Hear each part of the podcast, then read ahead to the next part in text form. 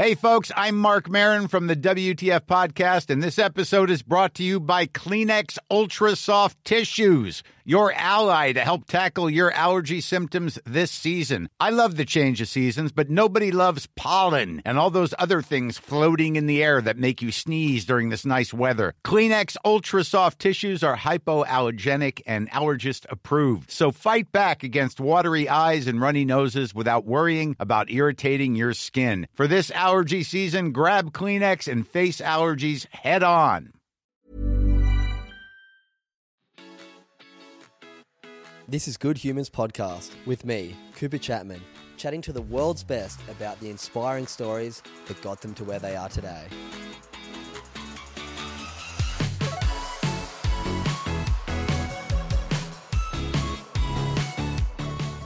Hello, all of you good humans, and welcome back to Good Humans guest episode. Today is going to be a fun one. If you are new here and you haven't listened to any of the episodes yet, if this is your first episode, a big thank you for tuning in. It's great to have you here. We do have a huge range of incredible humans to go back through from top sports stars, huge social media stars, to some incredible scientists and some incredible mindset coaches. We do have a huge array of great people, great humans who you will be inspired by. So make sure you head back and check some of them out. Also, hit that subscribe and follow button. It does help us out a lot to have people tuning in every week and, yeah, continuing to take mental health and just their life in their own hands. Find some things to be inspired by and really take charge. Big thanks to the community who does continue to come back. There's so many of you who are tuning in week in, week out. I'm so grateful for you all. Make sure you do share this with your friends, family. Send us an Instagram message if this story has inspired you. And, yeah, just share it around. I'm a small business. I'm a young fellow having to go with a podcast. Might, your support means the world to me. So thanks so much for everyone who's getting involved.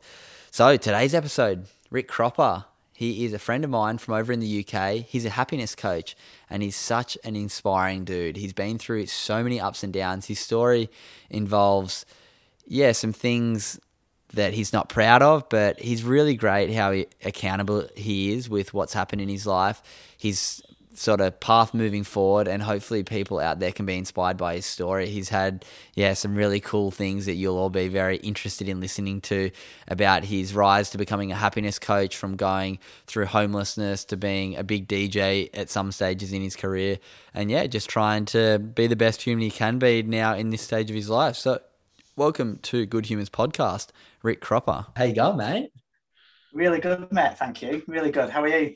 Yeah, I'm very well. Bit not stressed, but a lot on my plate. I was just talking to you off air that a lot's going on in my life right now, which I'm grateful for the obstacles that I am facing. But yeah, I'm excited to have a chat to you. We have known each other for a couple of years now, and you've got a lot of really cool stuff going on and a story that you're really excited to share. And I'm really excited to give you this platform because I know you've been through some tough times, and I think a lot of people are going to be inspired by your story. So, the first question I want to kick off with is what are you grateful for?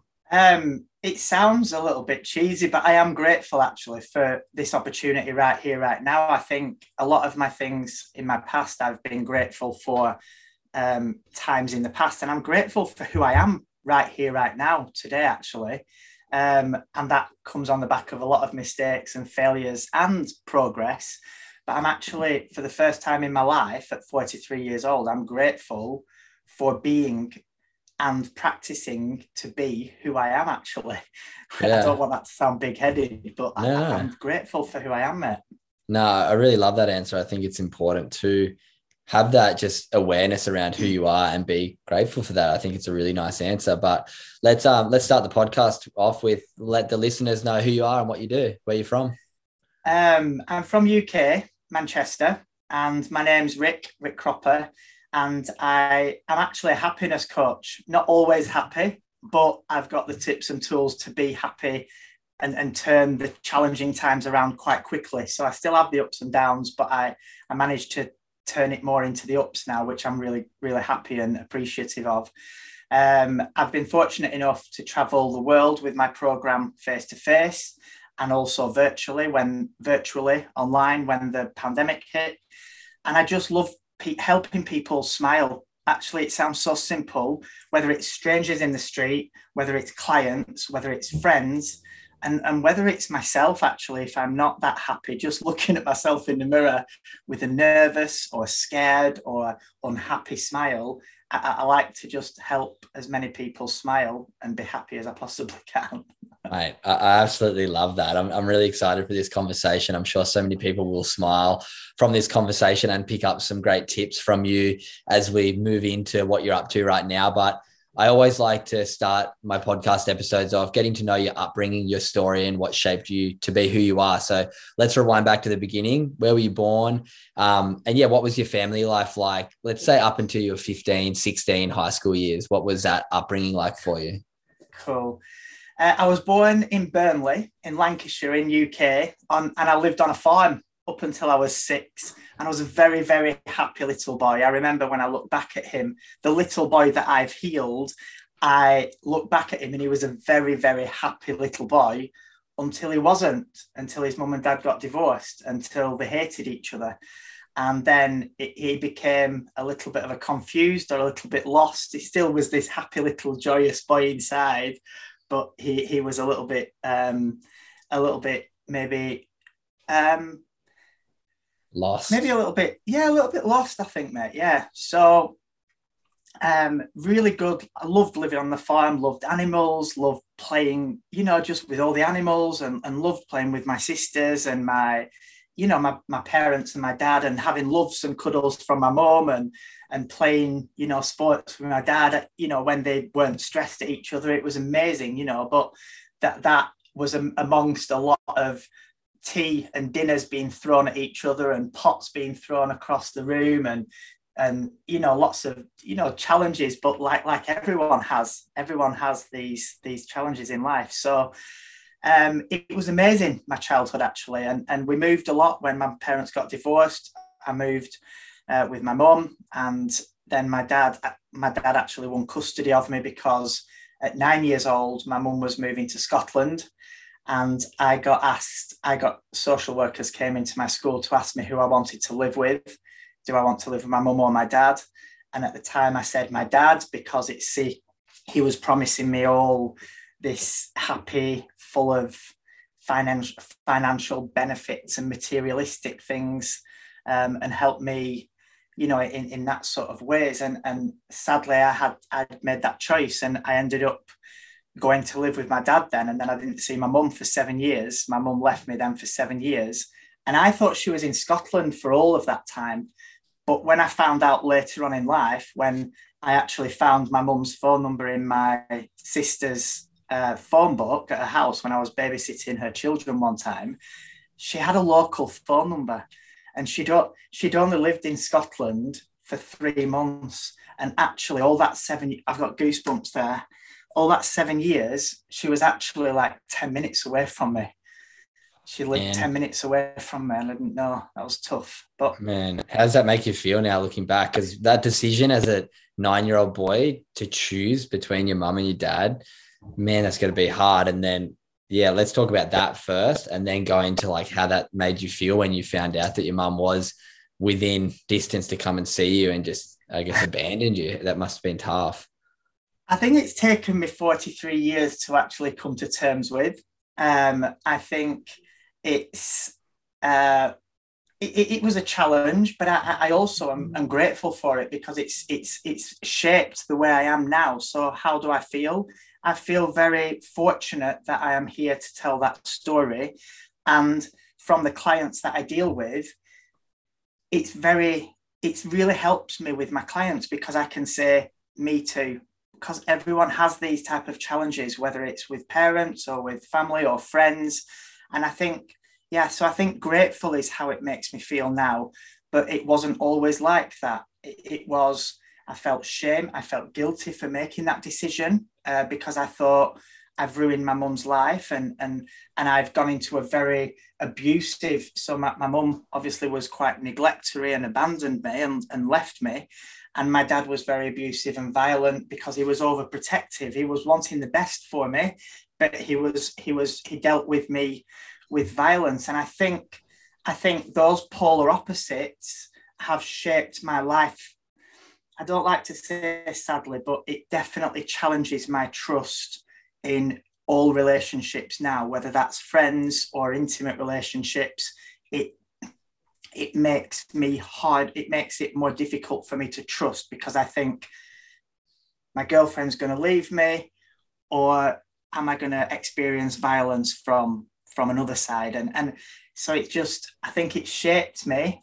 It makes me cautious, but it also makes me a little bit fearless as well at the same time because I know I got through it as a little mm. boy, and now I know I can get through anything as a, as a grown adult. So it, it, it makes me, it makes, I'd say the, the best word is, is very appreciative and, and very and resilient. Very fortunate. I would say quite resilient. Yeah, but I think we all are resilient. You know, mm. I think we are resilient before we before we experience things that we need to be resilient for. I think we don't give ourselves enough credit for how strong we are. But because when challenges hit me, I don't always deal with it out of skill or out of resilience or out of I think a lot of my success has been born out of desperation, actually, of having no other option. So mm. I don't think it's like because I'm clever or intelligent or skillful. I think it's just like I've actually got no other option but to do what I do at that moment. That's what I feel anyway. Yeah, it's like that back against the wall kind of feeling of like, you know what, I've got no other option but to succeed here. And yeah, so often yeah. it does come. And I mean, it's kind of relates it a bit to sort of that rock bottom thing. Like once you hit rock bottom, you can have that springboard to bounce back off. So kind of hopefully from even just hearing this part of your story, people can find a bit of hope that, you know what, like your situation is some one of the hardest stories I've heard from a young child to have to deal with, like that abandonment feeling that you must have felt once you knew that your mum was living close. Like far out, that must have been hard as a kid to live with. What was that like once you found that out? Because what you would have been about seven, 17 years old, like late teenager, going through puberty, young man. How was that to deal with? Um, I found I found it I found that I was trying to become even closer to get my mum's attention, affection, and love because I knew that as a as a three or four year old little boy, my mum had put me in the rear footwell of the car when she was chasing after my dad while he was cheating. So I was like behind her driver's seat, hidden on the floor as a little three or four year old boy, while she's chasing after catching my dad cheating with with the lady. And I think that I had absolute compassion and empathy for my mum of why she would abandon me mm. because I've made this decision. I'm half my dad, half my mum, mm. and I mm. think, I think I'm grateful for that, but I think it's not helped my relationship with either parent because I think my dad hates me because he sees my mum in me, and I think my mum hates me because she sees my dad in me. and so, growing up at 17, I'd not seen my mum. I'm very loving, I'm very forgiving, I'm very I just want to be connected. I want to feel like I belong. So mm. it actually brought us very, very close together. At 17 years old, I was probably cuddling up to mum on the sofa. That sounds, God, I've never really spoke about that before. Wow. Like I was cuddling up to my mum on the sofa, like at 17 or 18 years old, you know, to watch a movie, like because mm. I was probably trying to relive those years that I'd missed out on, possibly, yeah, to, but I'd never thought about that until now. To rebuild that connection. But do you feel like, because as much as it would, have felt like she abandoned you, did you almost feel a bit of guilt that she, or like almost had like you can understand why she did say leave you for seven years because you made that choice to choose your dad? Like, did you feel it was your fault rather than, I mean, you like looking back and now being an adult, you'd obviously look at what your mum did and was living in the area and not try and connect with you as like that's I mean, in my perspective, terrible parenting and not a great person in that sense. But also, as a 17 year old, you might have felt a bit like, you know what, she had every reason to do that because I didn't choose her. Whereas it's it's not a decision that a nine year old should make. I think looking back, Cooper, that on reflection, it's easy for me to say yes. Mm. I think at the time I didn't have any knowledge. I didn't learn about life like I know now. Yeah. So I think at the time, if I'm honest, I wouldn't actually have an answer to say, oh, I felt guilty. Or I would definitely say on reflection, subconsciously, I felt yeah. guilty I felt shame. Yeah. I felt disgusted with myself. But at the time, I didn't sit and think, oh, I feel guilty, or I feel shame, or I feel that I've let my mum down.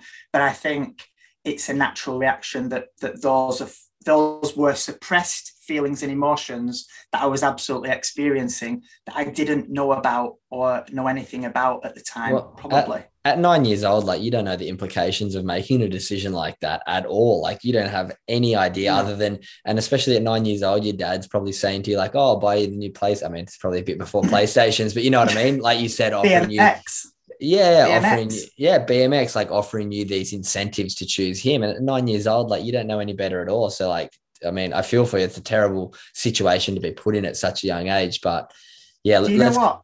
Yeah, you keep going. Do you know what, Cooper? Do you know what I think? Actually, I think the materialistic things were important as well. But do you know what I think, which has run through my whole life? I had a best friend back then called Gordon and we're still in touch actually just now by Facebook, but we haven't seen each other for probably 34 years wow. since I left. And I think the biggest thing for me was my dad. I was I was best mates with Gordon. He was a he was he didn't have many friends, and I like to help people who maybe don't have many friends mm. have friends. And he probably saw the same in me to a degree. And, and I think we really connected. And I think the biggest thing for me was when my mum was moving away to another country, to Scotland, my dad, one of his promises, and I think probably had the biggest impact on my decision, was that you will still stay friends with Gordon. We'll mm. we live nearby. You'll still stay stay friends with him. That's no problem at all. So I wanted that safe, trusted honest shared relationship with with my best friend gordon at the time. Mm. and actually when i sadly when i went to live with my dad i never saw gordon after that anyway. Wow. But that was a yeah that was big for me. I think that was the i've got goosebumps again i get yeah. goosebumps sometimes but i've never really thought about that much but i think that yeah. was no, it, it's it's great to give you this space to reflect on that. And yeah because i think it's going to shape very well the story as to why you are the way you are today and doing your happiness coaching because we will get to that part of the story. But let's fast forward now to finishing high school. What was that mm. next goal for you leaving school? What were your career kind of aspirations and what was that next stage of your life looking like for you? Let's say when you hit 20. Yeah, I went, I was fortunate enough to get into a grammar school, which I didn't, I tried my best not to get into the grammar school because I didn't want to get called a swot because I cared so much about other people's opinion. So I actually tried to fail my 11 plus. So I still to this day do not know how I actually got into that grammar school because I really tried my best. I wanted to be part of everyone else. I wanted to fit in with everyone else. So I mm. tried to fail it. So how I managed to blag my way into grammar school. I don't do not know. But can I just pause end- you for one second? Is grammar school because obviously a, a, large portion of my audience is from Australia? Is grammar school right. when you say your last couple of years of like high school, or like what age is grammar school, or is this university?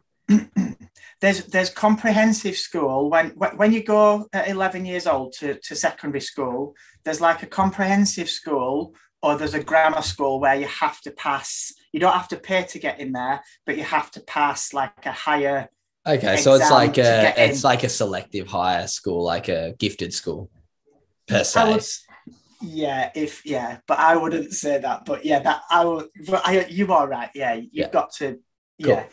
so i managed to get into grammar school and I just followed everything that my dad wanted me to do. Actually, the sciences, the maths, the engineering. He, he saw a lot of potential in me in that sort of respect, and so I dropped all the studies like religious studies, geography, history, and I didn't really pay attention to all those. But on reflection, I, they're the ones that I actually really wanted to do. You know, the arts, the the the, mm. the softer, you know, the more personal, more emotional, or or people sort of or travel type things. So um, it, I really enjoyed it. Again, I was really lucky through grammar school. I got like three A's and six B's. Again, I don't know how I got that. I got three A's and six B's and didn't really do any work, but I, I, I don't know how I managed that. I think again I was really super lucky. Um, but I, but I was grateful, and then I went on to sixth form again to study um, st- subjects that my dad wanted me to do, like business studies and maths, mechanics, and all these. And it just wasn't me. So, like, very quickly after three months, I dropped one A level study. I dropped one and then I dropped another, and then I dropped another. And after three months, I was literally just doing the lower level PE. So I was going to the next level um, college or sixth form um, at 16, 17, but just to study what I should have been studying between 11 and 15 years old. So I was just doing PE. So eventually I got sort of asked to leave, almost pushed out, uh, you know, because I'd I'd, I, I was bas- I basically had to drop out because I wasn't doing any good there. So, um, so I started um, an engineering apprenticeship, and again, I, I, I, had I got to like three and a half months of the engineering apprenticeship, and I, I realized six months before I was going to complete it that I never wanted to be an engineer. I joined the army and did three years in the army, and realized that I didn't really like being told what to do. And then on reflection, I didn't really know why I joined the army back then. I was like, I, it's so far against my principles. Like, what's actually, I don't even know what's going on in the world at the minute.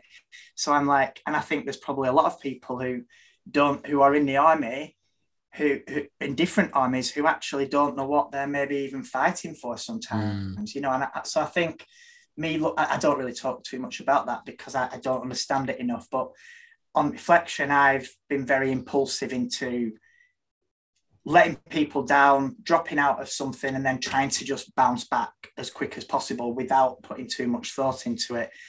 And I think more recently, which I know what you'll probably speak about, more recently, I had a lot of time to think about what I really wanted to do. And that's what really helped shape what I'm doing today, I think.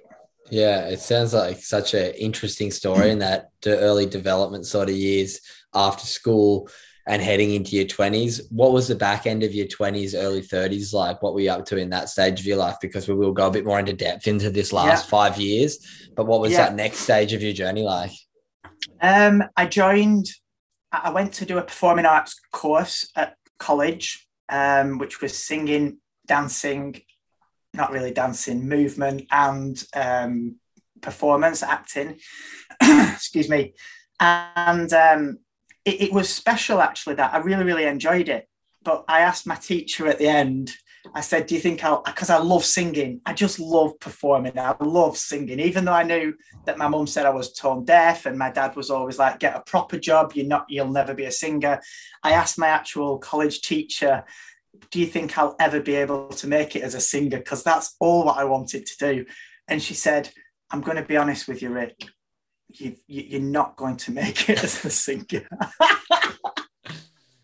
And then fast forward like three months after that, I got a job as an entertainer, and then I became a singer and a DJ for the next 20 years of my life professionally. Wow. No way. Sometimes you just need somebody to tell you you can't do it to go and achieve it. Yeah, absolutely. Yeah. And, and but I but I think it's still affecting me because every single high note that I had to hit throughout performing well over a thousand weddings, charity events, celebrity events around the world, every time I got to a, a, high note, like in Unchained Melody by the Righteous Brothers or something, it was always, I never had the confidence to hit the note. Even though in rehearsal I know I could hit the note, mm. out in live performance, the microphone would go to the crowd at that point because I didn't have the confidence. So it, it did affect me, but it it's worked. crazy. It's crazy how much somebody telling you something can affect you. Like for me, for instance, I got told oh, when I was about 16, 17, I had a team manager for one of the sponsors I rode for in surfing, mm. and we had a dinner with a few of the like kind of big corporate sponsor people. And I tried to tell a story, and I, am pretty sure I got kind of a bit lost in the story and missed the punchline. It was kind of stupid. Anyway, we left dinner, and I remember him clearly like telling me on the drive home in the car, he's like, "Mate, you stuck suck at storytelling. Don't tell stories anymore." and like and now i've made a career out of like i host a podcast i tell stories so i get up and speak in front of people all the time and storytelling is kind of one of my stronger points so it's uh, it's Do i just i just relate to that quite a bit to this idea but it took me how? it took me years to actually over, not even overcome that i kind of just like accepted it and to be honest reflecting on it now i go you know what I have the humility to say, you know, I probably was shit at storytelling. That's the thing. Like, too many people take something to heart. Whereas now with criticism, I take it as like this opportunity to be like, hey, if anyone criticizes you, it's free information. If it's mean criticism, I call it destructive criticism, then that's a bit more of a reflection on that person. Cause like I know the reason why he told me that was because he thought it made him look bad to the other people that night. Whereas because I'm like there with him as like a representation of this person that he sponsored. But then now, like obviously back then I didn't have it. Back then it crumbled me. I didn't tell a story out around people for years. But now upon mm. reflection, I'm like, oh, you know what? That was just free information for me to improve my storytelling. Yeah, and do you know what as well? Just to, to what some share something there with you that I've that probably has shaped and changed my life around what you just said. I share this with all my clients, my friends, and as many people as I can. I believe that we are always talking to ourselves. So if that person is saying that to you, saying that you suck at storytelling, that person is absolutely saying that to themselves because that's their belief about themselves and it's projected onto you, like you mm. say, to make them feel better.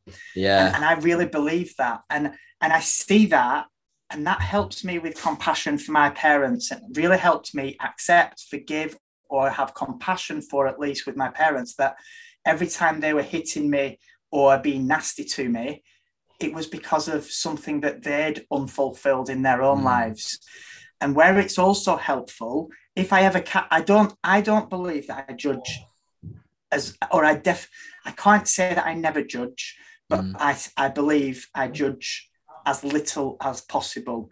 And if I ever catch myself judging someone or comparing myself to someone or saying something to someone about an, a situation or an idea, I realize that I'm talking to myself. And I, that's what happened with my happiness program.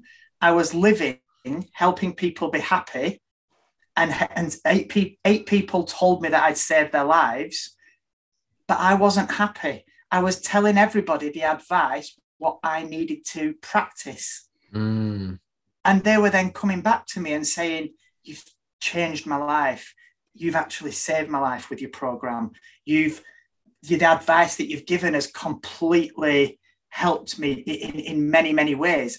And I felt after enough people had told me that, I was like, it's time to actually start practicing what I preach. Yeah, we, you know, and, and we had this conversation when we spoke last week. Like I feel quite often the same. Like I feel like I do. I get so much great feedback from the podcast to the workshops I run to the community I've built. But I think it's just important to realize that nobody's perfect and we are going to slip up and we aren't going to be on our game always. And the more I kind of reflect on that, for me, it does give me a bit more kind of compassion towards myself. But you are right. I think it just takes accountability. Uh, so often, like, we yeah. do offer great advice to people, but like you said, we're usually offering it to somebody else as a reflection of a reminder to ourselves that we need to do it. Absolutely. Which just saying that out and, loud right now, I'm like, you know what? That's probably why I teach all this stuff because I know how badly I need it and I probably don't practice it as much as I should. I mean, I definitely meditate every day and practice gratitude, which are massive, big input in my life. But I do know there's so many other things that I am kind of lacking right now in my life, like my fitness and exercise. I've been so fit for the last 10 years with my surfing, but that's fallen well and truly off the bandwagon just because I mean, it's just an excuse. I've been super busy with so many things from three podcasts a week to running multiple workshops a week to working 20 to 30 hours a week to be able to afford to be able to continue doing what I'm doing while I'm building it. But there's always time in the day to fill in the gaps and the things that aren't we aren't fulfilling to be as healthy and happy as possible. And I think that's really interesting as well when you talk about perfectionism, because I believe that's what brought you and I together. Mm. I when when I had all all my challenges, I I, I lost basically everything and everyone in my life in between 2016 October and January 2017. I lost absolutely everything. And then I was homeless from October 2016 to January 2018.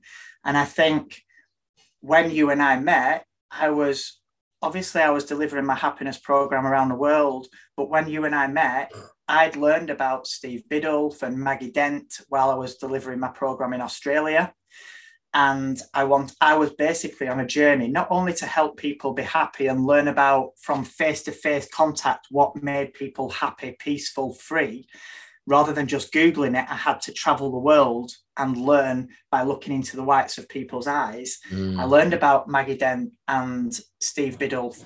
I was on a journey not only to try and find happiness for myself, but to try to become the perfect parent because when everything fell down on me the addiction the homelessness the bankruptcy all the different you know the, the alcoholism everything when everything all that hit and took everything away from me having to resign as a firefighter having to lose my business in entertainment as a dj and singer because i couldn't even pick up a microphone anymore.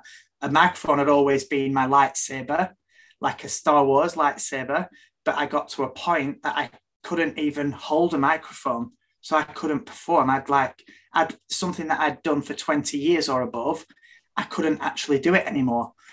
so it got me a lot of hate through social media because I, I just didn't have the confidence to, to, to continue performing. And, and, and when all that hit, I was just completely lost. And I, when we talk about perfectionism now, I met you as I was trying to become the perfect parent, as I still am, to mm. learn from experts within the parenting industry. Because going back to my original story of me as a little boy, I now see history, which is which really has held me back a lot. I see history repeating itself with me as a dad. So when you mm. say reflect on when you ask me to reflect on the 17 year old me i find it difficult to reflect on that 17 year old me because i don't know how he he was feeling at the time. But now i can absolutely be compassionate with my mum why she would have just left and and not had the courage to come back. Or i understand even why my dad was super overprotective of me because i'm now living that life and living that life of what do I do for the best for my son? Do I fight? Do I accept? Do I just get myself better? And that's all I've chosen to do mm. get myself and as many people around me as strong as possible. But it's like, how perfect do I have to be so that I can be Alfie's dad again? Because mm. I'm reaching out all the time and I just get snubbed for the last five, six years I send emails, birthday cards, presents, Christmas, everything all the time. And I literally get a big long, I send a big long heartfelt email, cards, presents, everything. And every single time, I'm lucky if I get a response at all. But if anything, I will get a copy and paste. Hi, Rick. Uh, Alfie has received your cards and presents. Many thanks. On this occasion, he has chosen not to reply kind regards, Alfie's mum. And that's the, that is, I've got five, six years worth of, of, of those emails. Mm. And it's like, I still try. I travel the world. Alfie's got here, he's got a suitcase full of gifts from around the world, from cuddly toys in Alaska to handwritten, hand signed books by the authors from Alaska to buskers on Sydney Harbour signing their CDs to him to woolly hats from Scandinavia to to you know from when I went to Kenya volunteering, matching um, bracelets that, that the, the children made for me when I was volunteering in Kenya. He's got a plethora of, of gifts from around the world on Mount Fuji, all, all around the world. But I it's my biggest fear that Alfie will never get this sentimental box, that this sentimental suitcase that I've got for him mm. and and it, it, I don't know what to do with it because yeah. to anyone opening this up, it's just a box of toys and gifts and t-shirts and CDs and books and bracelets yeah, yeah. and uh, but to I, I, yeah so anyway sorry, yeah I, no no uh, no no I think that's a really good leeway into rewinding back to this destructive part of your life because obviously now you're this happiness coach you're obviously a great guy from what I've known of you the last couple of years but there's obviously some dark part of your past and some part of your story that has created this d- disconnection from your child and your um, p- old partner. Can you go back to that part as much as you want to talk about it, but obviously Yeah. there's a destructive part why she has this opinion of you as who you are. Do you want to share a little bit about the sort of person you were when you went through this and why maybe you went through this stage of your life? I love that what? you've asked that question, and I love that you've asked that question, and, and I don't, I've not really, really thought about this answer until actually just now, and I, I realise my self, my real self-destructive life that I have to take full responsibility for started probably when I was about 21, 22. and I'd literally just come off the back of getting back in touch with my mum after being away from her for seven years and had a few years back with her trying to get that affection back. But actually, it was when I first went to Ibiza when I put water between my dad and me, and I actually felt free for the first time. I became a DJ in Ibiza. So my self-destructive, I, I felt free for the first time. So I then turned to cocaine, alcohol, cigarettes, girls. Um, I was just numbing all my pain that I'd experienced on reflection, probably for the for the, the previous 10, 15 years. Because that finally I was like, wow, is this what life's all about? I can actually Mm. like I can DJ, people are bouncing to my music, all this. And I was like, this is amazing. I've got the sunshine, I've got girls. I was terrible. I was terrible. I was if I look back at the younger me, I wouldn't get on with him very much. Otherwise, or I would really sort of discipline him a little bit and say, maybe this is a little bit of the wrong path to go on. But I had no guidance. So Mm. I think the self-destructive and ways that I found to connect, cocaine never left me. My mum left me. My Mm. dad beat me. Cocaine didn't beat me, and cocaine didn't leave me. It was always there for me. It, Mm. it, it was, and it made me feel great.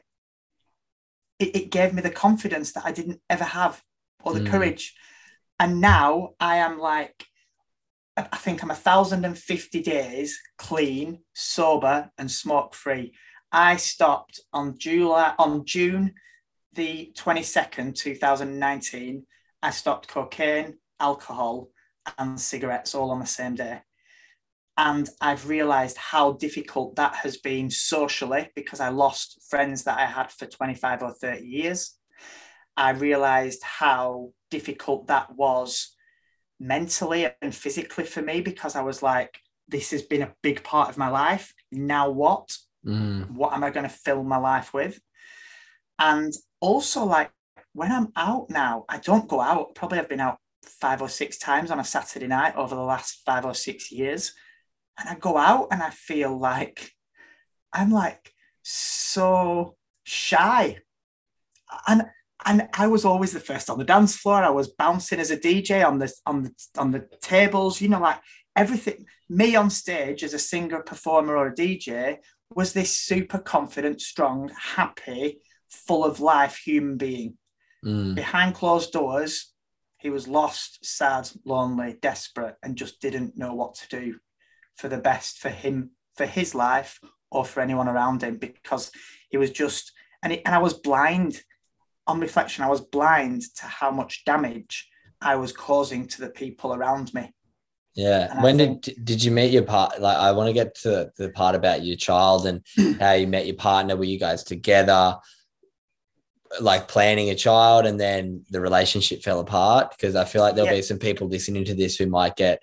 I, I'm in a couple um Facebook groups with guys who do talk quite often about losing custody of kids and the journey that it goes on. Like obviously hearing before you buying presents for your kid from all around the world and being clean for three to four years. And I'm sure a massive driver was of that is to prove to your old partner that you are deserving of being a dad to your child and obviously the work you're doing now. So what was the relationship like with was she your partner at the time when you had your child? Mm. What wa- what was that? Yeah. And how Yeah. old is your child? Uh, he's 11. He's 12 in July. He's called Yeah. Alfie, Alfie Max. um, I think I've always, all my life, I've wanted my dad to say, I love you or I'm proud of you. And he never has. Whatever I've achieved, he never has. And I think when I was, I, I was, um, I was running an entertainment company in Cyprus with over 300 entertainers.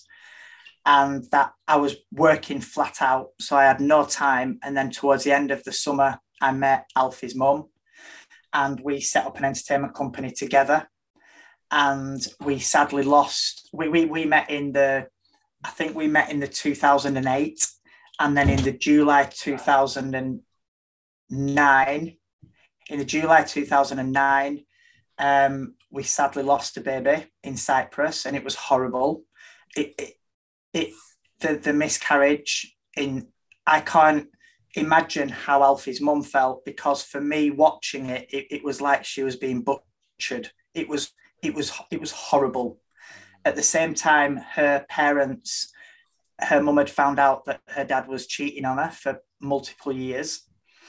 And so she then came, her mum and her sister and her sister's best friend came to live with us in Cyprus in the busiest time of the year in the middle of the summer, just as we'd lost a baby and just as she was going through a heartbreak because she'd found out her husband had been cheating on her for all these years. So I I don't feel that I was pushed out really, but I felt that I needed to give her mum and her space.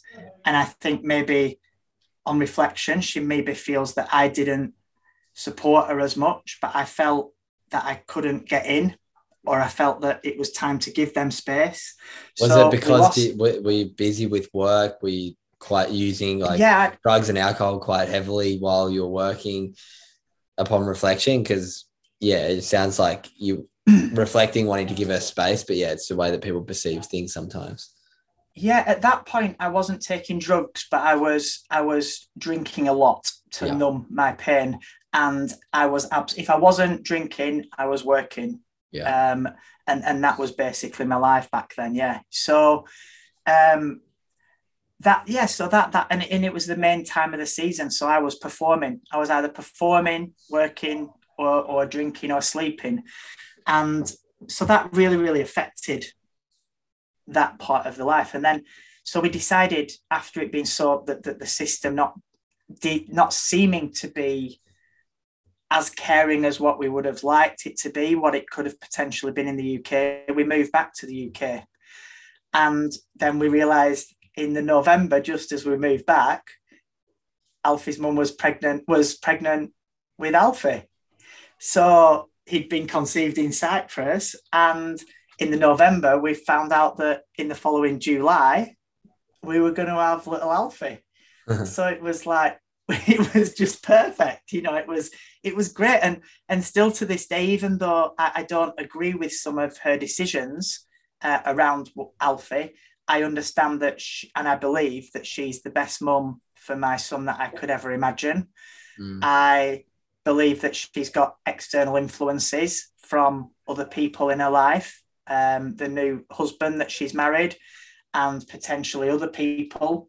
So I understand that she wants to protect Alfie, but I also think that other people may be throwing fuel on the fire to stop how beautiful our relationship is. Alfie loves both his mum and his dad. Mm. And I, I don't think sometimes people like that. That's all I can say about that. But yeah, yeah. I know I know she's got his best interests because when she had Alfie, we made the decision that she wasn't going to work so that she could put all her time into him and and take him for walks, take him for baby massage, do everything.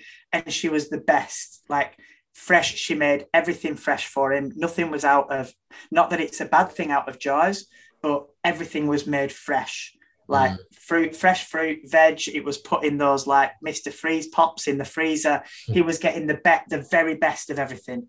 And still to this day, I believe that she dotes on him and she loves him with all her heart, as Alfie loves her too. She just gives him the, the very best of everything. Um, so I'm very grateful, although I would love to see my son, I'm yeah. very grateful for what a good mum she is. And how long were you guys together when Alfie was around, and what brought the end to that relationship for you?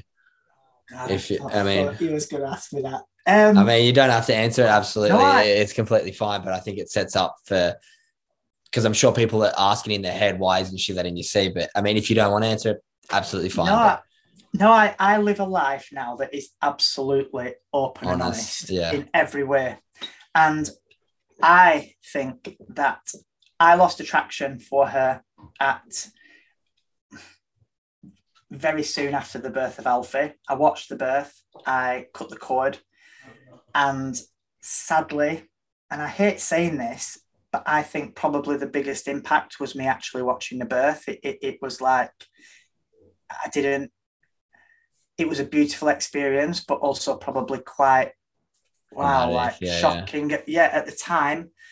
And I think that very soon after that time, I don't, I can't pinpoint exactly why, mm. but I think my attraction lost at that point, and I feel that she felt that my attraction lost, mm. and for three years I tried to get that attraction back, and also I know that she put up with my grumpiness and she w- was trying to be, you know, she was trying yeah. to be sexy. She was dressing up and putting suspenders on, and and I was like laughing at her because I found it funny rather than finding it sexy. And I can't imagine how that made her feel. And I yeah. hate, I don't hate myself for that, but I, I have hated myself in the past for that. That she was trying to get this attraction back, and I wasn't Gone.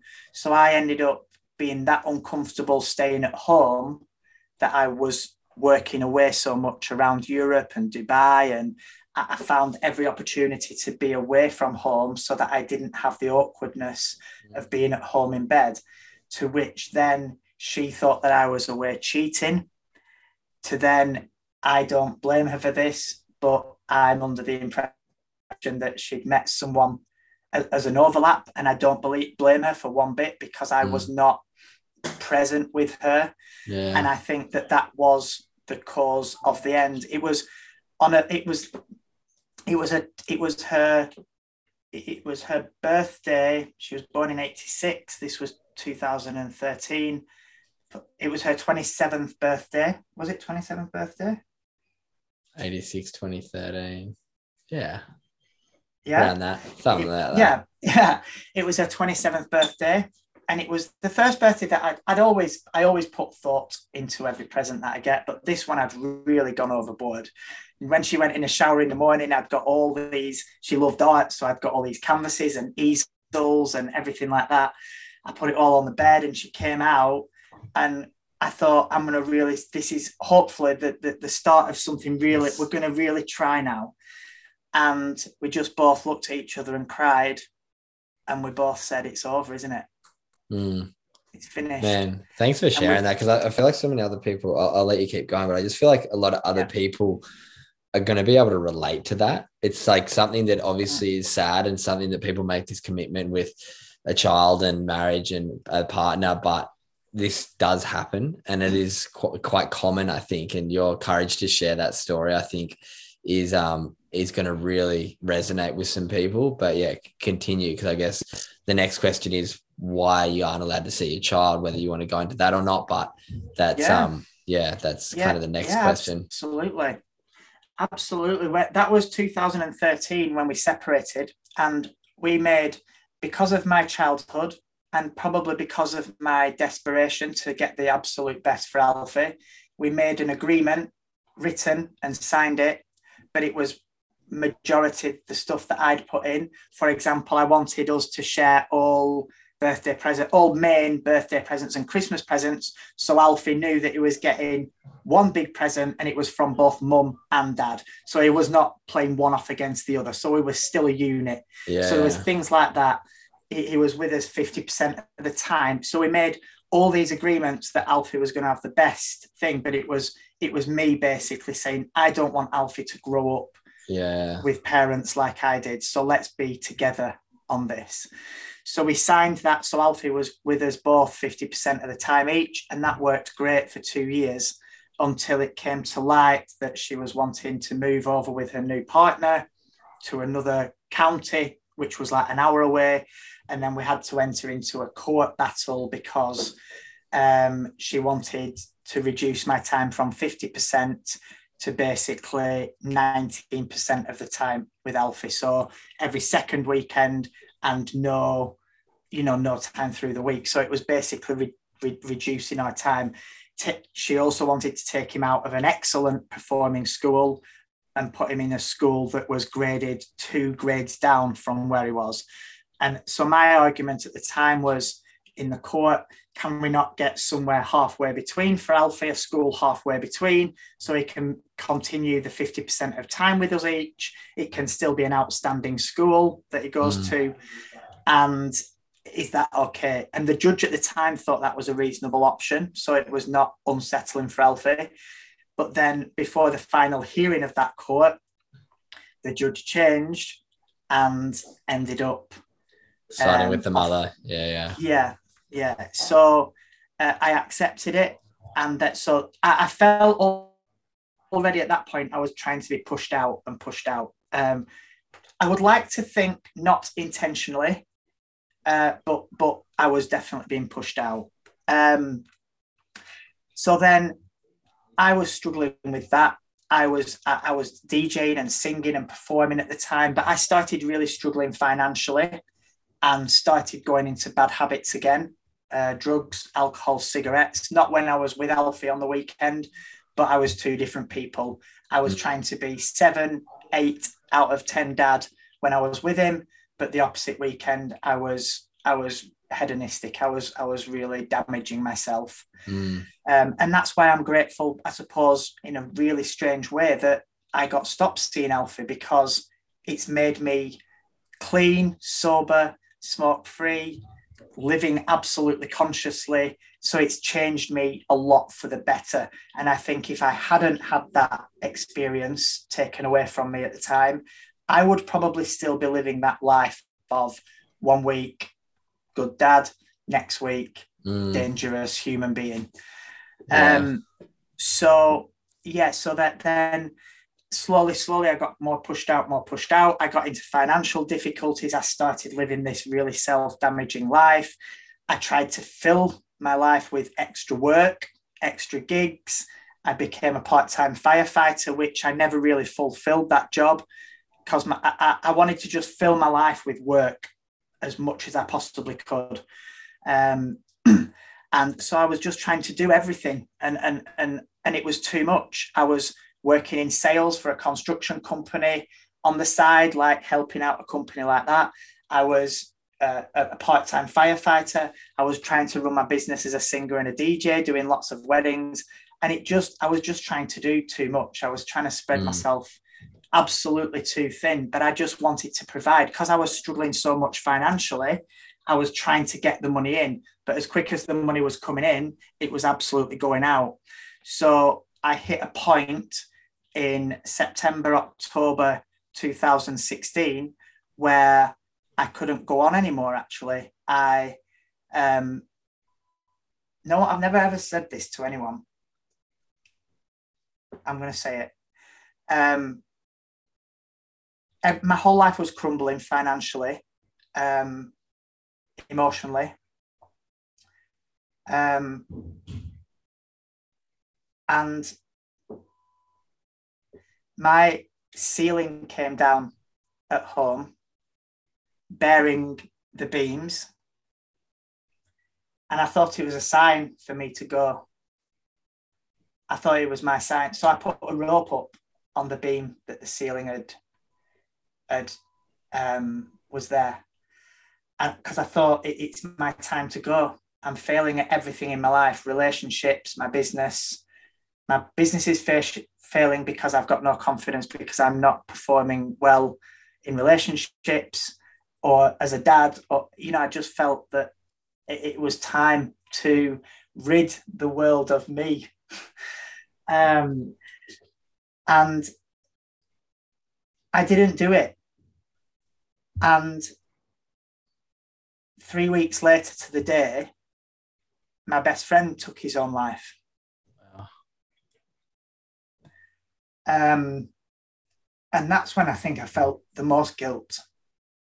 I think that's when I felt if I'd have taken my life on that day, maybe he would have had the wake up call that I had when he chose that it, he wanted to take his own life or, or chose to take his own life, whether he wanted to or didn't. I, I don't mm know that.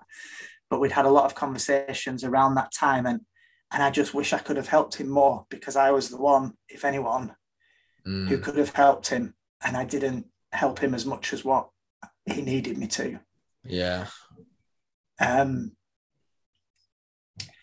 it's, and yeah. Oh man, thank you so much for sharing. Like it's it's so powerful, and I bet it feels quite liberating to share that story and have that honesty. Because I know obviously this podcast is all around mental health, and it's so powerful to have people like you be so vulnerable and share stories like that. Do you think that was the driving force for Hello Happiness to start, and for you to really dedicate your life to spreading happiness and to showing people that life is worth living? It massively was because it was the breakdown and meltdown around that time that I experienced in myself that that fueled every single thing behind Hello Happiness because at that in, in that in those in and around those times because of my own mistakes and my own flaws and failings in business I'd lost everything between October 2016 and January 2017 I became homeless I lost contact with all my family and all my friends. Everyone alienated me. The way I'd been alienated as a child, I then felt alienated as an adult. I had I lost two cars and I managed to hold on to my van for a little while. I um, I just I had to go bankrupt.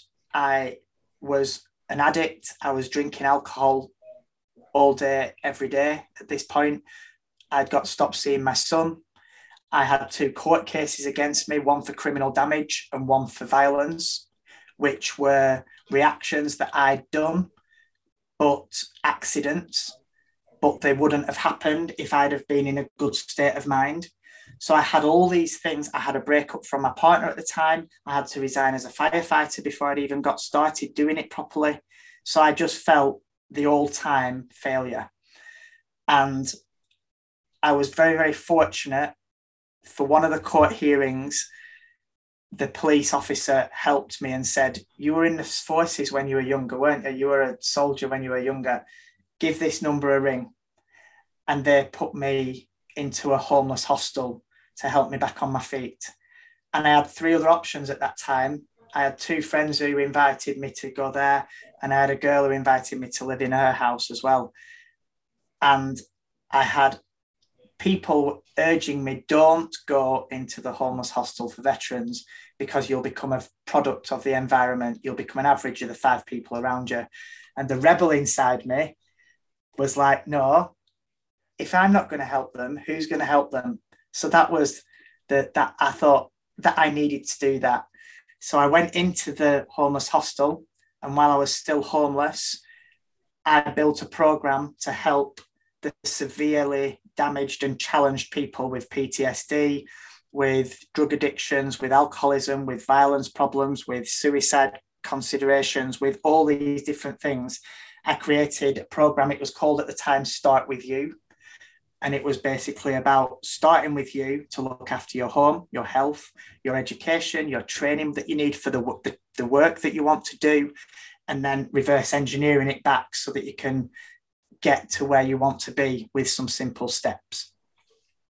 And the, the ladies who looked after us, the carers at the time, told me that I had something quite special here. So it then became Hello Happiness. And while I was still, I was still trying to go to motivational talks then just to try and keep my sort of life going, if that makes sense. And I went to a motivational talk and I met a gentleman there who I shared my story with, even though I was embarrassed about where I was and, and felt shame because I was, I didn't have electric for sometimes for four or five days. I had to go to the food banks to get the food for me and the rest of the veterans because we just didn't have anything at all. Um, and he offered to donate me some clothes. And I then thought, right, what can I do with Hello Happiness? Because it wasn't a program as such, then it was just a simple few tips and techniques around a presentation called Start With You. So I decided I wanted to really make a go of it. And, and if I if I was going to make a go of it, I had to dig really, really deep. So I changed all my I was anything but happy. So I created an alter ego called Mr. Happy, DJ Happy, Happiness Coach, whatever it was. And I changed all my profiles on my LinkedIn to being happiness coach. And I made a, a vision board of all the luxury brands around the outside that I could that I would like to deal with in all the chosen areas of life that I loved, whether it's automotive, holidays, travel, TV, entertainment, music, whatever it was, they were all around the outside. And then all the heart things that I wanted to support, all the charities, the African charities, the mental health charities, the heart foundations, the cancer charities, all those real, per, the real things what I wanted to support were in the middle. And I added every single HR director, health and wellness manager from all of these brands on social on my LinkedIn, and probably one of the most lucrative brands in the world, uh, cars added me at five or six o'clock on that morning. And then at nine o'clock, they asked me if I could do happiness seminars at their head office for when they had 5,000 staff. and I was like, of course I can. You know, like I'd been doing it all my life. so then I had to just get to work and, and I had, I think, um, 24 hours, at 48 hours, two days because I was going to present my happiness seminar to the decision makers, the seniors at this car company. And I went, I, I put it together, I managed to do it, and I presented it to them, and they said, ah, okay. And I went in donated clothes, in all my donated clothes while I was still out of living out of the hostel, just cleaned myself up as much as I could. And um, I went and presented, and they said, ah, we'll get back to you in a couple of weeks. And this is where the desperation comes in. I wasn't skilled. I just had to, I was desperate. So I said, um, please, what would it take for us to shake on a deal today? Because, you know, because I really want to work with you. So can you let me know a price it needs to be or what you want me to do? Because I really would love to work with you. Unfortunately, the lady Amy gave me a chance and she told me the price point that I needed to hit, told me what I needed to do. We shook hands on it, and she said, Can you get a proposal to us in 48 hours? And I was like, Absolutely, no problems.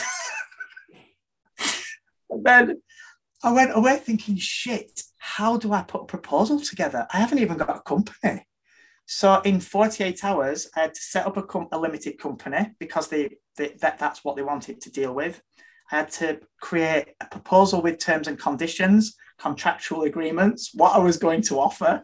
And, it, and I'm literally like, wow, what am I doing here? Like, I, don't, I don't even have any knowledge. And I managed to do it within 36 hours. I got the proposal, terms and conditions, the company set up, all these DUNS numbers, all these different VAT numbers, what they wanted. I managed to get everything set up straight away, sent it over to them. They signed it and, and, and booked me for time in the March and April. And also said, it's gonna it's gonna take a few months because we'd like you to be actually a full supplier for us. And I was like, wow. Like so it wasn't just a one-off booking, they wanted to deal with me. And I was like, wow, this is amazing. And they didn't know I was homeless at the time actually. And so I dealt with that company for maybe I still deal with a company now, but maybe I dealt with a company for four years, and then they, I do talks for them and one-to-one coaching, and and I create and the training program that I've created from the contribution of everyone around the world that's helped me develop that company, develop that program. I said, you book me now for this thing called Extraordinary Talks. Four years on, do you mind if I do a talk on appreciation? They were like, absolutely. So I did a talk for them, just saying how much they'd probably saved or changed my life back then. And it was just, you could have heard a pin drop because they never knew anything about my homelessness, how I was living in my van at the time. Um, you know, I, I'd done, I'd done their Christmas party as a DJ actually, and I thought I'd done it the year before, but I'd done it when I was homeless living in my van.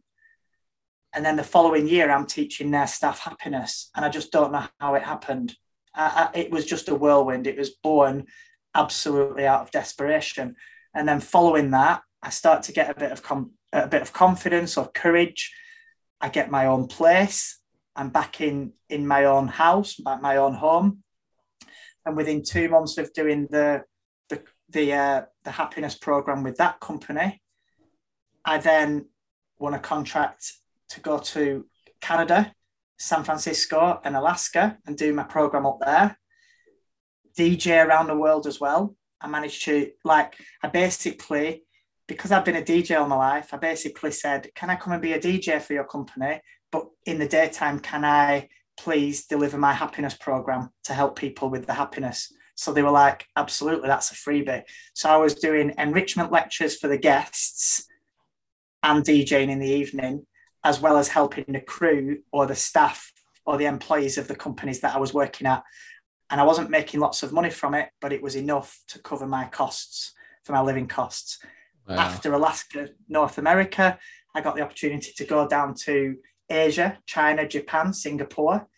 And they said, Can you do four months with us in and around? Uh, can you do two months with us in and around China and Japan? And then can you go to Australia doing the same for four months after that? And I was like, This is a dream come true. This is absolutely, I couldn't, it was just mad. And I wasn't I, I just don't know how it's all happened because literally mm. I did 104,000 miles in 11 months and delivered my program in every single continent two months after being homeless. That's incredible, man. Like your story, it's phenomenal. I, have got so many questions.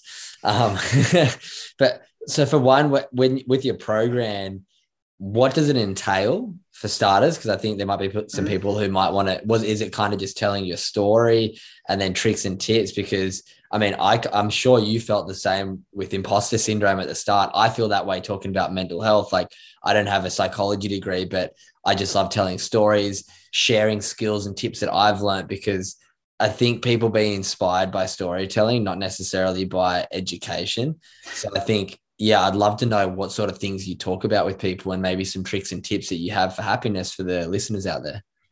Yeah, I think at the time I'd created this training program that I wanted to I wanted to make people think that I was good at what I did.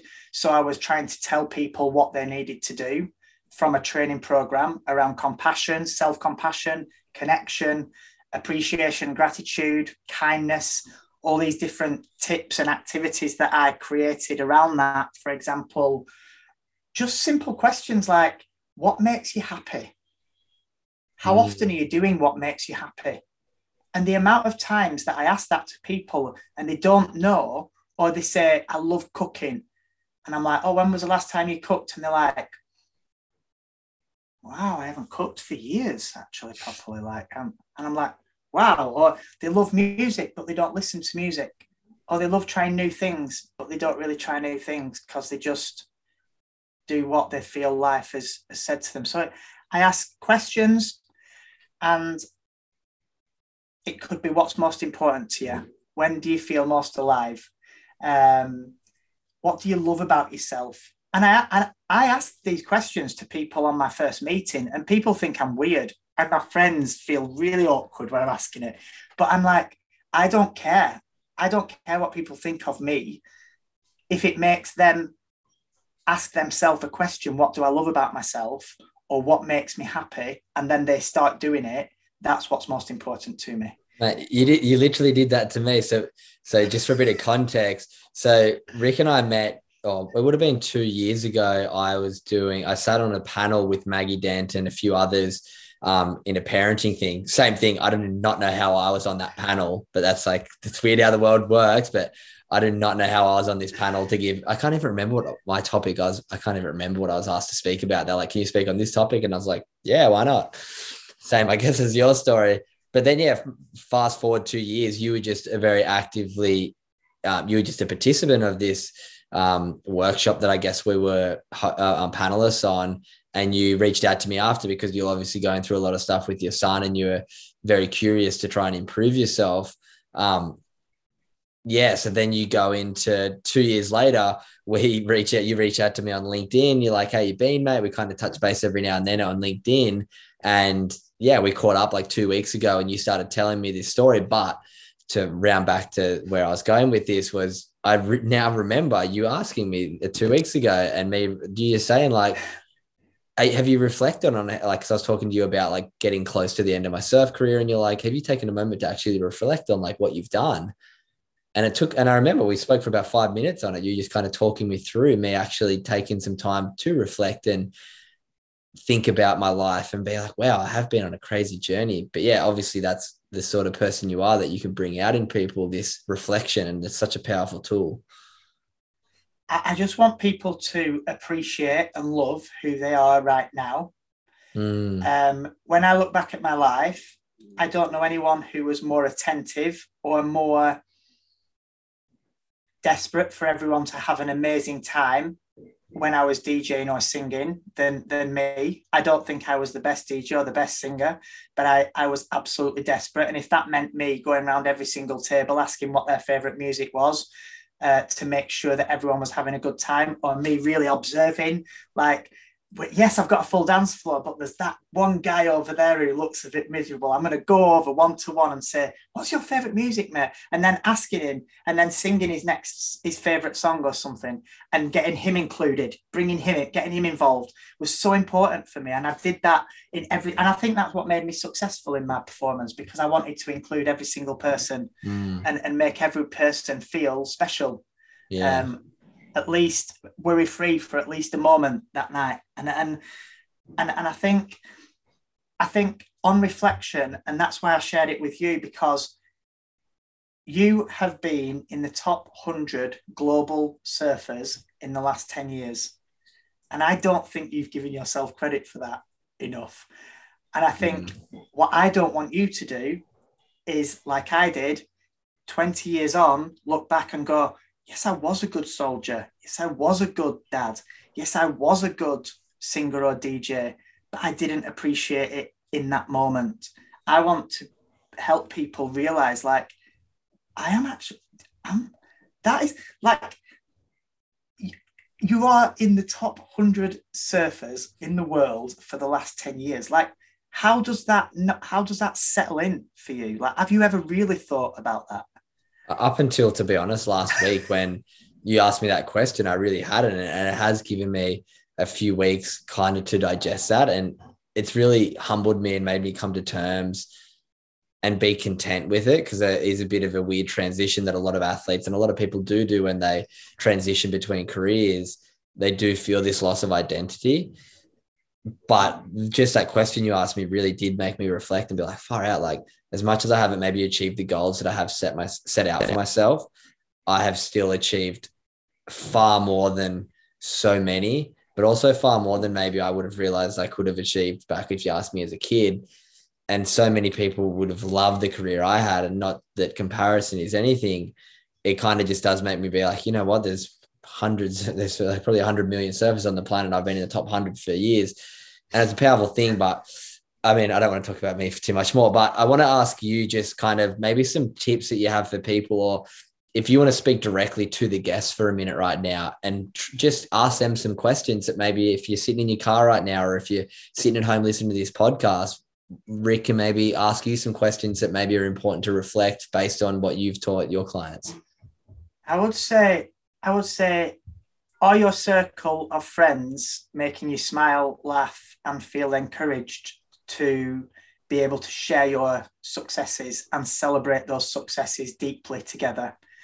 Because if they're not, if you've got friends, family who every time you share something good that you've done, they put you down or they don't make you feel as fulfilled or special as what it is, I would say, however hard that may be, it, it would be useful to spend maybe a little bit less time with them and mm. find people.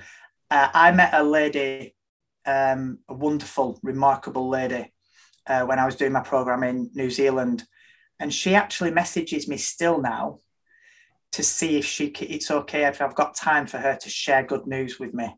She bought an apartment on the Gold Coast, probably near you, right on the coast. and couldn't tell any of her friends and family because they'd be jealous or they would not give her the credit. And she rings me to tell me to share her success. And mm. I've met her once at one of my sessions, and then for a short period afterwards, she she spoke to me and asked if asked if she could have a one to one, and we stayed friends ever since. She then introduced me to all her friends in and around South Africa and Zimbabwe um, to do my program around there as well. And I was just like, we need. So I say the first point is are your friends or the people that you're messaging, look at like your last few messages. Are those friends encouraging you to do better and encouraging you for who you are right now and appreciating and loving and valuing you for who you are right now? Or are they throwing, throwing water on your flames? Mm. And I think that's really, really important. It's really powerful. I love that question. That made me just reflect so much. And for one, reflect and be grateful for the people I do have around me now, but also reflect on the people that used to be around me and understand. And it is a big Australian culture thing. I don't know how much time you spend here, but we call it. Have you heard of tall poppy syndrome before? No. So tall poppy syndrome is the way that if think of a field of poppies and one of them grows taller, people like to snip it down so everyone's back at the same level. So it's like wow. this kind of, you know what I mean? So it's like in a field of poppies, if one of them grows taller than the other, instead of being able to thrive and grow, everyone will chop you down so you're back down to their level.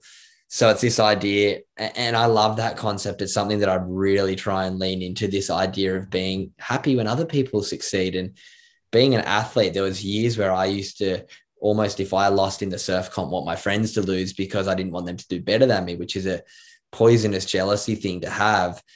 And the work I've been doing in self development and gratitude and understanding that I, learned a lot from Jay Shetty and a few other people who are just great thinkers of the world and have a lot of wisdom. And the concept I think of now is if you're only happy when you achieve goals, you have one opportunity to be happy. If you're happy when you and your four best friends do well, there's five opportunities to be happy. Imagine if you can be happy when you see anybody succeed. Happiness is unlimited. But if you're only happy when you succeed, there's a limit there's your ceiling. You're, you're only waiting for your happiness sort of wavelengths where you're going to hit your happiness and then you're going to be down unless you're succeeding. So i think that relates so much to really basing those people around you to find people who can be happy. And hopefully people listening to this can maybe reflect on how they are to their friends when they succeed and be like oh you know what? Maybe i'm not supportive maybe I'm not as good of a friend as I think I am. And that's okay. That's completely fine. What it takes is accountability and reflection to improve, to be a bit more supportive when your friends do well. Mm. I love everything what you said then, Cooper. And with regards to happiness or joy or peace or kindness, I I always thought there was maybe two dimensions of of happiness or kindness, and that is either giving it or receiving it. And then I once was on a bus, on a train, and the train broke down. So I got off the train and I discovered a new type of happiness or kindness. And that was one that I wasn't even anything to do with. I saw people, I saw a group of lads helping a homeless man on a platform on a train with the lady who was on the platform who was working there, helping him get to where he needed to be. And I was like, that's a whole new level of happiness or kindness for me. And I'm nothing to do with it, but I'm experiencing it and witnessing it. And that was beautiful for me. Mm. And then I'm and then after that, I got on the train and I was like, if I've always thought they were just giving or receiving, and now I've just uncovered another one, witnessing it or experiencing it or seeing it, there must be others. So I thought, imagination if I can imagine that that type of kind act is happening everywhere around the world, and it was making me smile, and I was like, this is another level of happiness or kindness that I'm giving myself. Mm. And then I realized that if I'm giving it and I'm receiving it and I can experience it or I can imagine it, maybe I can give it to myself actually. So that was another level. And then to bring it all together, I had to really explore what actually does please, thank you, well done, or sorry mean? I had to deeply understand what they really meant time is precious, energy is precious. If someone's doing something for you and you say thank you, I deeply feel that now. Mm. And I don't think I ever fully appreciated anything all my life because growing up, please was to get something. Thank you was that I needed to say after I got something. Otherwise, I used to get a whack. Sorry was something to stop me getting whacked. And I never heard well done. So I think Wow. understanding the meaning behind some of those things was really, really important for me, Cooper. And Yeah, wow. imagination, it, the work that I've done with the brain and imagination is is so powerful, mate. Like just thinking about smiling makes me smile. Like Yeah, yeah. Fuck, there's, there's so much in that that I, I don't really want to go. I mean, I'd love to go into right now, but we're gonna go forever if we just keep talking. But what you just touched on there with this idea of thanking people and genuinely genuinely thanking them is something I teach in my workshops when I talk about kindness, which is one of my core values that I speak of in my workshops. And I say to people, when you go to a service station and you're in a really good mood, and somebody serves you, you know how you kind of say to them, like, oh, thanks so much. You have a great day. And it's like you're in that mood. You can create that mood by genuinely saying, like, oh, thank you so much. I hope you have a really good day and mean it. That's actually yeah, giving that energy to that person. And like you said, thank you so often is a transactional thing. Whereas if we can turn thank you into an actual act of kindness, it can really change the way that we actually think of this thing of kindness and this thing of happiness. If we can really lean into what, like you said, it just resonated so much with me, what you just said about the sorry, thank you, um, and please, the context on what you, in- the words that you're saying means so much more than the actual words and the feeling that you're presenting when you're saying it to somebody you can feel the energy in somebody when they really appreciate you compared to when someone says oh thanks so I, I just think there's a lot in that for people next time you have those interactions. When you are saying thank you or when you are saying please do it from a place of gratitude. And, and when it when it relates to gratitude a really great way that i got communicated this from my sports psychologist was he said gratitude is shouldn't be a thought it should be a feeling. And once you go a mm-hmm. bit deeper from this gratitude being a thought into it actually being a feeling coming from you being grateful rather than oh what am i grateful for today oh, i'm grateful for my friends i'm grateful for my family i'm grateful for the ocean Huh. whereas it's like sit with that feeling and be like oh i'm so grateful for my family because they do this for me and think back to something they did for you i'm so grateful for the ocean because of the connection i have to it there's so much more depth to things if you are willing to put that context to it. Do you agree? massively. I agree. And I think what a, a- another option as well that we can add in there is be grateful to our to to our brain and start to love our brain because we're very quick to criticize or call us or call ourselves an idiot if we do something wrong. Self-talk is so powerful and encourage I call it even self-encouragement now because Mm, I think we're so quick to call ourselves an idiot or stupid when we do something wrong, and that our brain's listening to that. But then we thank God, or we thank our friends, or we thank everyone else when something goes right, and our brain's probably there going, "Hold on a minute, I, I contributed to that a little bit." You know, like please at least yes, thank everyone else, absolutely, but please just give my Yeah. give me a little bit of a thumbs up that that you appreciate me as well. And I think so. I think that's really powerful. I think that when I started loving my brain, really loving my brain and giving it good fuel in every area self talk, food and drink, media. I don't watch any negative media, social media. Everything that I try to watch is positive because I think we've got to be really careful what we watch and what we listen to because if it's a negative song, the only one time I've had a negative performance DJing was actually in Sydney when all the songs was all hip hop all night and it was so degrading. I've never had a bad a bad DJ set all my life. I'm very grateful to say that. But that one, I came away from it all hip hop, degrading towards women, swearing, negative, violence, and they were the requests all night. And it abs- it drained me more than mm, I help now people who've gone through molestation, who've had childhood traumas that that I couldn't even imagine, and and and, and massive, massive challenges in their life. And I think that I've never felt as drained as I did of playing music that night that was all degrading, violent, sad, because I think music is very, very powerful. Mm. And in fact, I've just helped a gentleman from Sweden, very successful guy who has a company that was in 20,000 stores throughout the US. And he said one of the most powerful things that I helped him with was changing his playlist. He was listening to hard rock and really heavy metal, damaging music. And he completely changed his playlist. And he said, driving home for eight hours per day from Spain to Sweden, eight hours per day for six days of the week with his girlfriend in the car with this new playlist. They both noticed how massively that changed their life in a, in a happy in a happy way. Wow, it's so interesting. Yeah, music's such a powerful thing and can really enhance or be destructive for our emotions. It's, it's interesting you brought that up. Um, Mm. yeah, I guess one of the last questions I'm going to ask you what's next? How do people get in contact with you if they want to learn more about your program, Hello Happiness? And yeah, what's on the future for you? And yeah, I mean, best of luck with getting back to being able to hang out with your kid. I, I mean, I don't want to go too much into that. I feel like that is quite a personal thing, but from me and Mm. hopefully all my audience, it sounds like you're on a great path now. And I think it is important for second chances and people to get that opportunity once things turn around in their life. Um, Mm. yeah, what's the next step for you moving forward?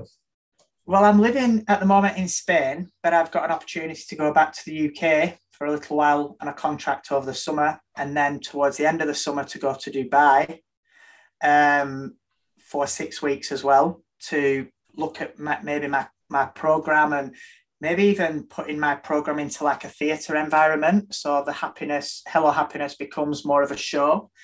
I've also got the opportunity actually to. I've got a friend who wants to who's an editor and a publisher. He wants to help me write a series of books from my story, from all the cautionary tales that I've I've learned from. Mm. Another guy who wants to help me produce a podcast. So I've got some really exciting opportunities coming up. But I think I'm glad you asked me that question because there's a little bit of me that actually, and I don't know whether this will happen, but I would like it to. I want to start ticking a few things off my bucket list, but also help other people do it as well. And I Mm. think when I'm in Dubai, I want to do the skydive over the palm, and I want to swim with sharks um, in Australia, whether it's in a cage with a great white or just being able to swim with sharks or somewhere in South Africa or whatever. But I think I would love one opportunity at some point to maybe come and spend a few weeks seeing some friends that I've got in the Gold Coast actually. And I think I'd like to learn a little bit of how to surf. Hey, I'm- easy done. That's an easy one. When it, if you're on the Gold Coast, I'll take you surfing. Well, um, no, if you come out here, it'd be great to connect and learn more about your program, how I can implement some of the things that you teach, because obviously it sounds like you're very successful in the space and have a lot of great clients. And yeah, I'd love to learn from you and bring you in to maybe come do some good human factory workshops, even with me when you're over here. So if you're in Australia, surfing's well and truly a big tick from my end. I'll take you surfing anytime. Um, Amazing. yeah, it's it's been phenomenal having this conversation, man. Your story is incredible. It's great to. I love hearing people's stories that do have a lot of ups and downs, um, and giving people that second chance. You've been through your upbringing, obviously, was very unique and very difficult at so many times. But your way to overcome that, your way to kind of go through some obviously crazy difficult times the last five to 10 years with um, homelessness and addiction, but then the way to turn it around to see how happy you are now, and then your zest for really helping others is a really testament to the growth that it seems like you've had, man. So you should be really proud of yourself as well. And hopefully you do now do that work with yourself to show some gratitude towards the growth that you've had. But the last question I do finish every Good Humans episode with is what does being a good human mean to Rick Cropper? I think being a good human means to me asking myself every day um, if I was to die today, what dreams may die with me? So I'm actually doing something that I fulfill. And something that fulfills me is having a worthy goal, something that's meaningful, something that's helping other people, something that's really, really giving unconditionally to others.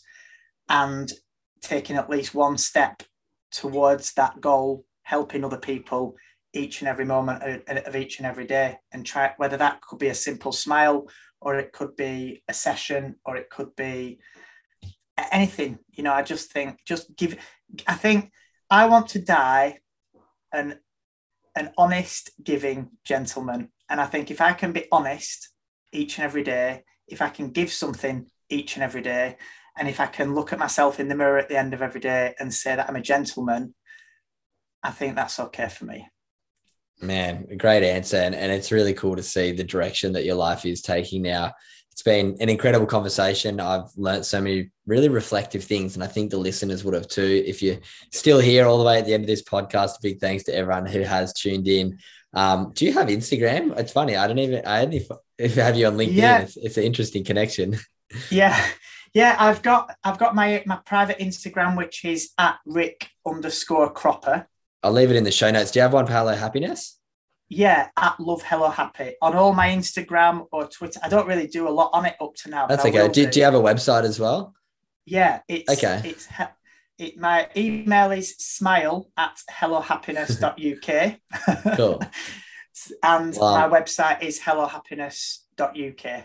Okay, great. I'll leave all them in the show notes anyway for anyone eh, anyone who wants to yeah get in contact with you, learn a bit more about your program, how they can yeah, get in touch and get you to yeah spread some happiness because we definitely need as many people like yourself and myself around the world because yeah, the world we're all trying to navigate through can be difficult at times. But yeah, it's been phenomenal having this conversation. I'm really appreciative of your vulnerability and your openness and your willingness to share parts of your story that you obviously haven't shared with many, if any. So yeah, I'm sure all the listeners will be extremely appreciative of your yeah rawness. So thanks so much for coming on Good Humans podcast.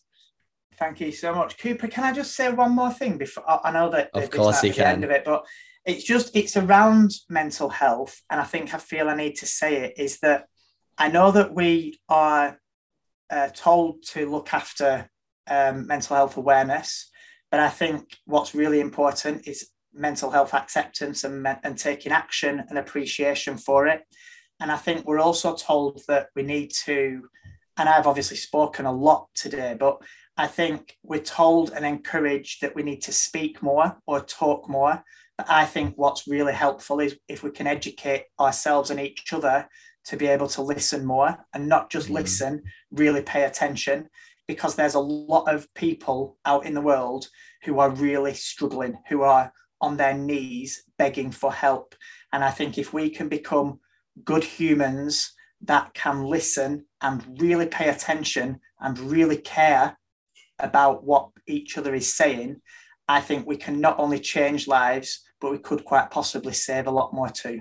Mm, man, it's powerful stuff. I really appreciate you adding that. It is so important that we do realize mental health is I don't even want to say a problem. I just think it's something that we need to have awareness. And I love the idea of listening a bit more actively. And I think it ties very well into what you were saying before. The people around you, if they're not supportive, it's generally because they're so self-obsessed or going through going through their own challenges. So it is so important to listen, to offer it somewhere to listen. And, and I heard a really good quote recently, and I love this one.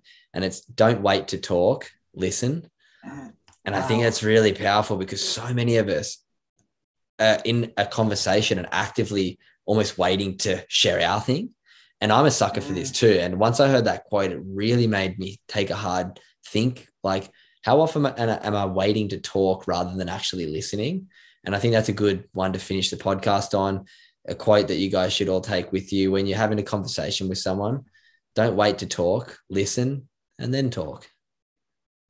I, I absolutely, I absolutely love that. That is just yeah, I'm so glad I asked, I had that little bit in just to get mm. that golden nugget from you actually because I love I love that and I, and I think it's re- really really important. So thank you, Cooper. Yeah. Mate, thanks so much. It's been a great conversation. Um, yeah, keep in touch and hopefully you get that surf lesson in Australia. Thanks for jumping on. Perfect. Cheers, pal. This has been a Wellbeing Network podcast. Hey, it's Paige DeSorbo from Giggly Squad. High quality fashion without the price tag. Say hello to Quince. I'm snagging high-end essentials like cozy cashmere sweaters, sleek leather jackets, fine jewelry, and so much more. With Quince being 50 to 80% less than similar brands And they partner with factories that prioritize safe, ethical, and responsible manufacturing. I love that. Luxury quality within reach. Go to quince.com slash style to get free shipping and 365 day returns on your next order. Quince.com slash style.